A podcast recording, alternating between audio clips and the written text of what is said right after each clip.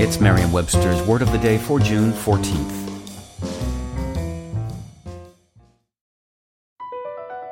BP added more than $70 billion to the U.S. economy in 2022 by making investments from coast to coast.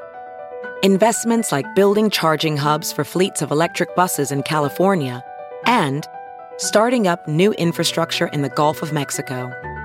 It's and, not or. See what doing both means for energy nationwide at bp.com slash investing in America. Today's word is divagate, also pronounced divagate, and spelled D-I-V-A-G-A-T-E. Divagate is a verb that means to wander or stray from a course or subject, to diverge or digress. Here's the word used in a sentence from The Spectator by Stephen Phillips.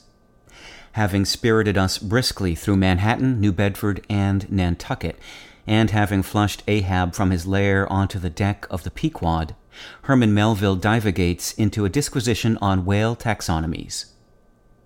The word divagate hasn't wandered far in meaning from its Latin ancestors. It descends from the verb divagari, which comes from dis meaning apart and vagari meaning to wander.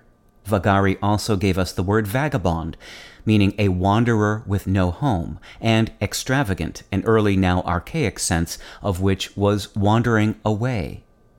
The Latin vagari is also probably the source of our noun vagary, which now usually means whim or caprice, but originally meant journey, excursion, or tour. Even the verb stray may have evolved from vagari by way of the vulgar Latin word extravagare.